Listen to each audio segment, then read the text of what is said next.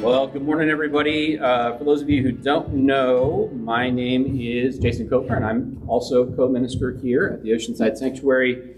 We have been going through a sermon series. We do that sort of thing here typically, uh, called "Giving Up Toxic Jesus for Lent." And of course, what I mean by that is taking advantage of this traditional Lent season where uh, we might think about giving up something like meat or sugar or cussing or whatever it is that you give up when you're a part of that kind of tradition. And instead, I want to ask you to think about approaching religious fasting over this 40 days between uh, Lent and what? What are you waving at? Is my mic not working? You guys can hear me though, right? Okay, good. Good, good, good.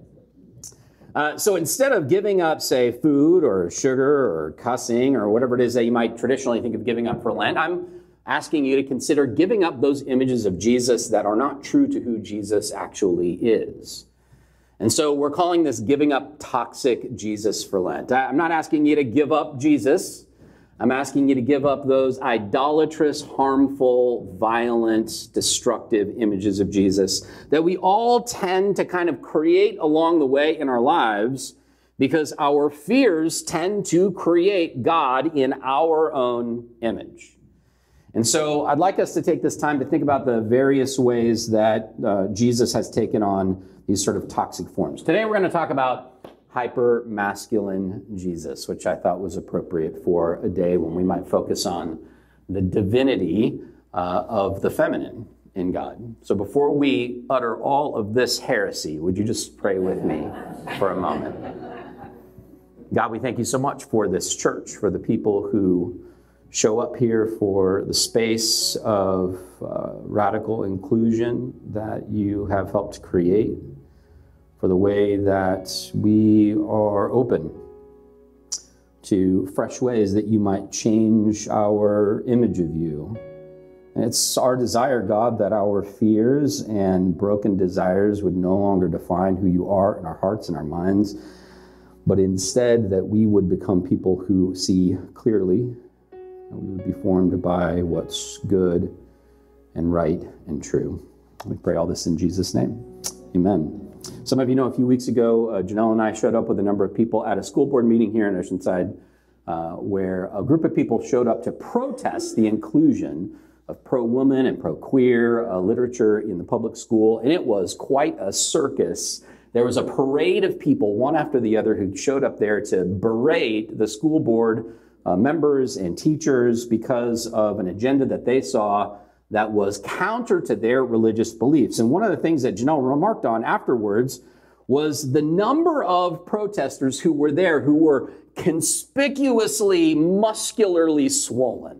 and what I mean by that is, is that they seemed to be like, you know, people who dedicated a great deal of time in the gym. And then, just in case you might miss that fact, they wore clothing that was, you know, rather tight and constrictive and honestly looked very uncomfortable to me.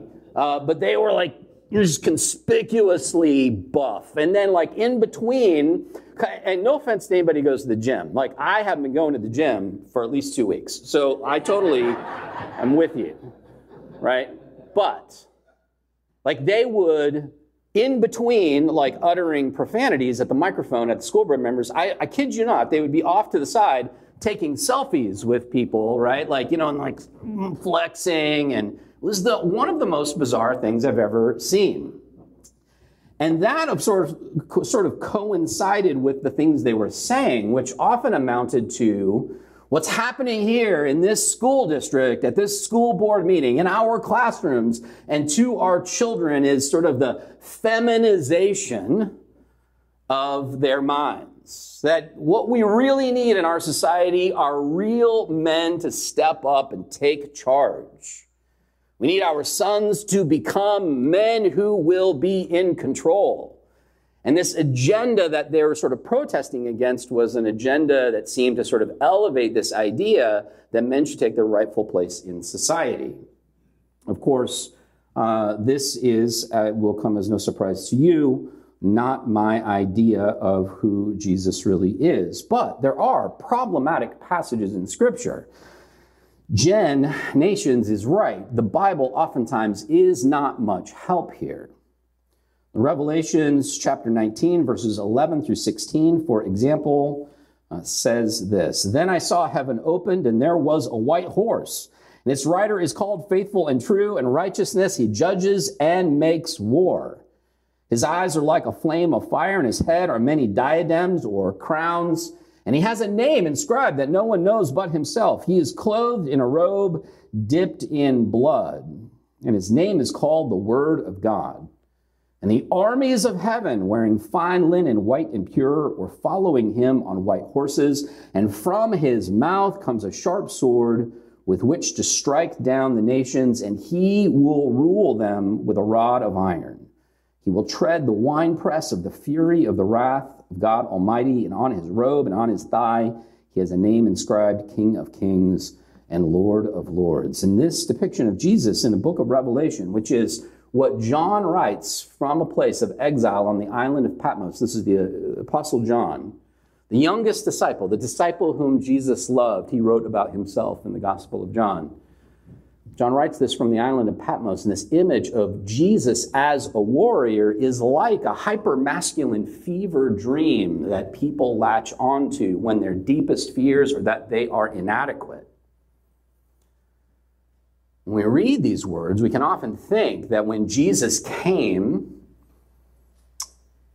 the Hebrew Bible sort of tells us as a lamb to offer his life as a ransom for many that that was a kind of trick, a kind of cosmic bait and switch. That again, going back to last week, that in a, a spirituality of sort of law and order where Jesus is the good cop and God is the bad cop. That, you know, Jesus came as the good cop, the first time. He appeared to be sort of meek and mild and kind and, and loving. But when he comes back, he's coming back as a warrior and he is taking no prisoners.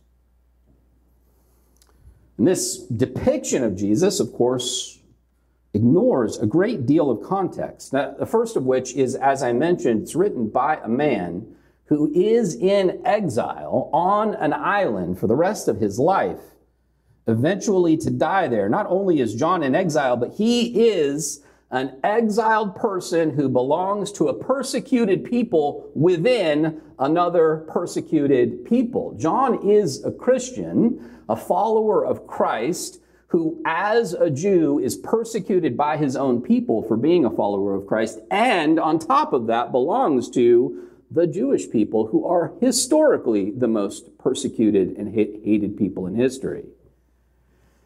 And so, this image of Jesus as a righteous, a victorious person comes from the context of John, who is longing for redemption, who is longing for vindication. The hope, the desire of vindication is a, a deeply embedded one in the people of Israel.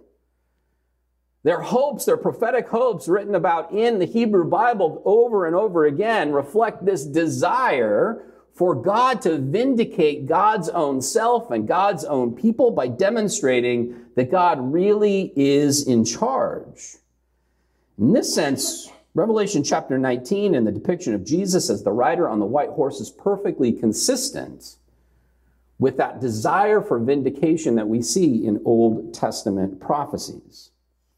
But also, of course, ignores a great deal of ironic imagery that John intentionally and poetically uses. The first of which is that Jesus rides on a white horse. Jesus' army rides on white horses. This is obviously a symbol of righteousness. This means Jesus and his army, their power comes not from their ability to kill, but rather from their inherent goodness, their righteousness.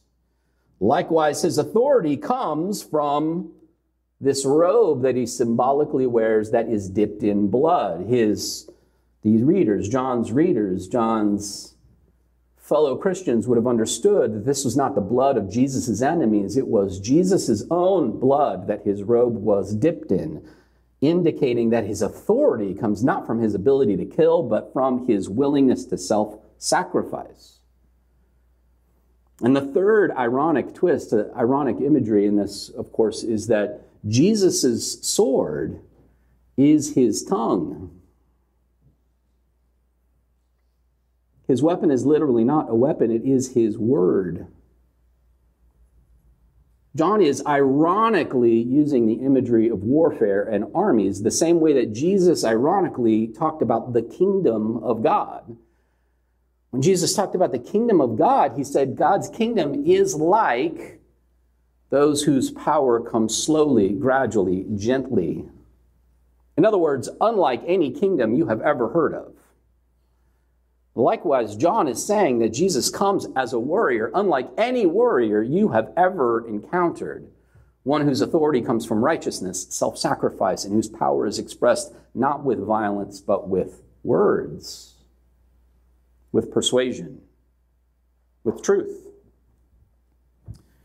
But when we read these words we find that we are suffering ourselves from a desire for power, we can read into passages like this a justification for the exertion of power. And that is what toxic masculinity is. Toxic masculinity is the use of power to justify one's self. It is the use of masculine traits to exert your own power over others, ultimately, male power over all others. In other words, toxic masculinity is just another fancy word for patriarchy. That men are the best. Or as Calvin from Calvin and Hobbes would have scrawled on his sign, boys rule, girls drool. Which would be funny if it weren't so dangerous. But Jesus, on the other hand, counted women as his followers, including his main funders of his ministry. Jesus treated women with respect relative to the way that they were treated in their society. Not only were they part of his disciples, but when he encountered women in settings like the woman at the well or the Samaritan woman or the woman from Syria, Jesus consistently did something that many of us would think absolutely appalling. He listened to those women oftentimes had his perspective shaped by those women. Of course, toxic masculinity also involves the myth of redemptive violence, because if being a man is ultimately what it means to be good, and if you lean on traditional masculine traits like strength and the willingness to protect those who are in need, that can quickly turn into a justification to exert your power over others against their will. And from this comes misogyny, homophobia, colonialism, Christian nationalism, all the greatest hits of our tradition.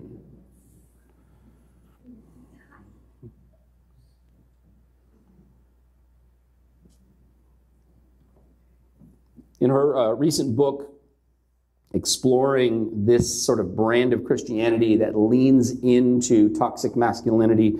Kristen Kobes Du Mez writes, What sort of Jesus are they imagining? Is their Savior a conquering warrior, a man's man who takes no prisoners and wages holy war, or is he a sacrificial lamb who offers himself for the restoration of all things? How one answers these questions will determine what it looks like to follow Jesus. And that is exactly the problem when we elevate Jesus as the ultimate man's man, the ultimate fighting champion who competes on a cosmic level, then what we get is expressions of violence. And of course, there is nothing wrong with masculinity. Traditionally conceived masculine traits like strength, and competitiveness, loyalty and protection, these can be tremendous virtues possessed by men and women and non binary people. Masculinity is not owned by men and can be expressed in very good and helpful ways. But when masculinity is used as a pretext for patriarchy and misogyny and violence, it contradicts the teachings of Jesus. It's a great article that appeared today in CNN, written by John Blake on the legacy of President Jimmy Carter. Jimmy Carter, in many ways, represents an enigma in evangelical Christianity. He has expressed himself unashamedly as an evangelical Christian his entire life, but has refused to identify with the emerging toxic traits of evangelicalism going back to the 1960s when the evangelical church across a variety of denominations began to align itself with racist expressions. Jimmy Carter fought against that. John Blake writes today that Jimmy Carter, when he was president, appointed more women to his administration than any president prior to him. And supported the Equal Rights Amendment and included his wife Rosalynn in cabinet meetings. Jimmy Carter points out in this particular article considered Rosalynn to be his partner in all things, his equal partner and included her at the table in every major decision that he had to make in his presidency and afterwards because he truly believed that women were equal to men and attributes that to his belief in Jesus. That is not the norm in popular Christianity today. I want to leave you with this image of Jesus from Matthew chapter 23, verses 37 through 39. I could talk a lot about the feminine traits of God. Janelle already mentioned some of those. But I want to leave you with this image of Jesus after he is rejected by the leaders in Jerusalem. Matthew 23, verse 37 says, Jerusalem, Jerusalem, the city that kills the prophets and stones those who are sent to it. How often have I desired to gather your children together as a hen gathers her brood under her wings. And you were not willing.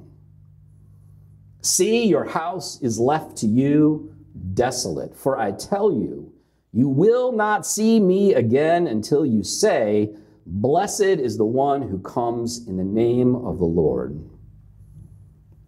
Here, Jesus explicitly identifies himself with the feminine.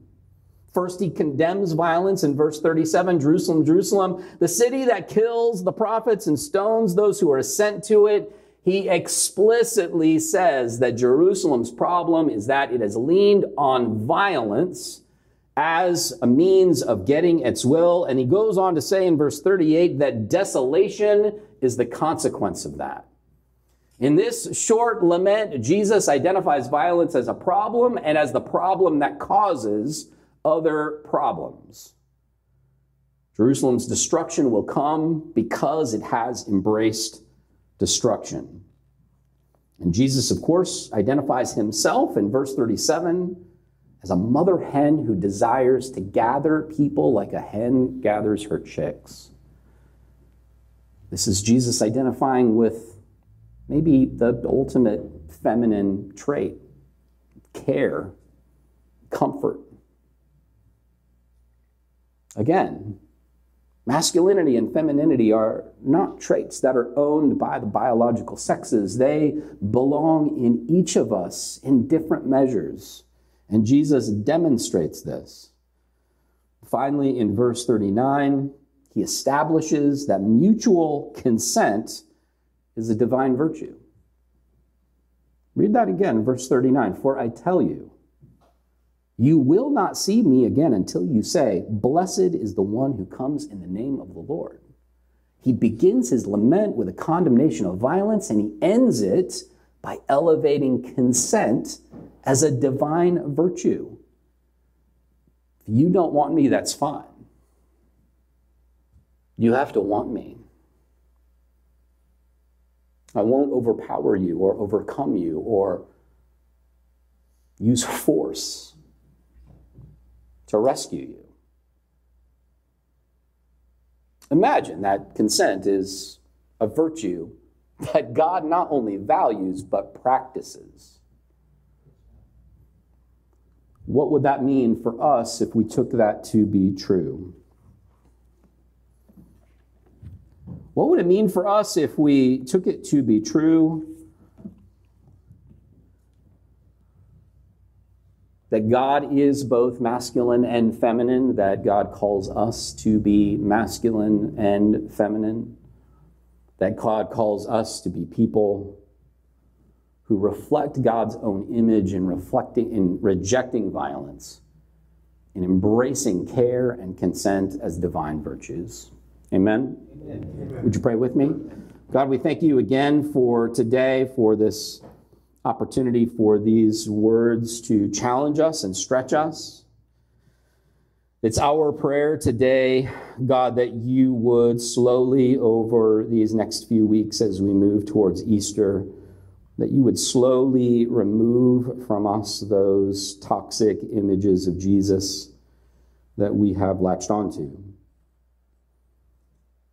We confess that sometimes these images of Jesus are projections of our own fears and our own sense of inadequacy, or perhaps our own woundedness and our desire to be redeemed and vindicated and empowered finally, once and for all. And so we pray that if that's the case, that you would teach us not to create you in the image of our trauma or the image of our wounds, but that we would instead learn to see you for who you really are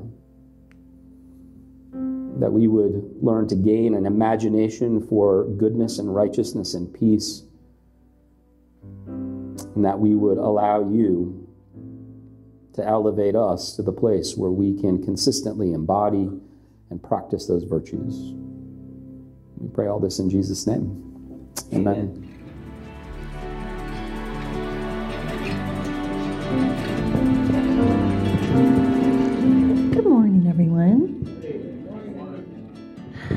feeling nervous. Don't know why I didn't feel nervous last time. Um, so I've had this on my mind for a while to say um, some lyrics from one of Joey's songs called Create Community and say it as a poem. If anyone knows it, they can say it along with me. Um, it just it came to have a lot of meaning to me because it's about our unity and it's about the sanctuary that we have here. And I mean, I'm getting to the place where I don't, I'm trying not to even call this a church. I call it the sanctuary. It's my sanctuary. Um, anyway, let me read this poem to you that was written by Joey. Love has brought you here, lifted you higher. In this sanctuary, you find home. May you not forget, in this place where we are met, your hands are love. God manifest in unity. So let us all reach out in a gesture of God's grace, and in this way, create community. And in this way, create community. So that's a really great segue for our, community groups, which are starting up again. And so take a look on the website. Um, find the QR code, find the pamphlets. It's it's all around you.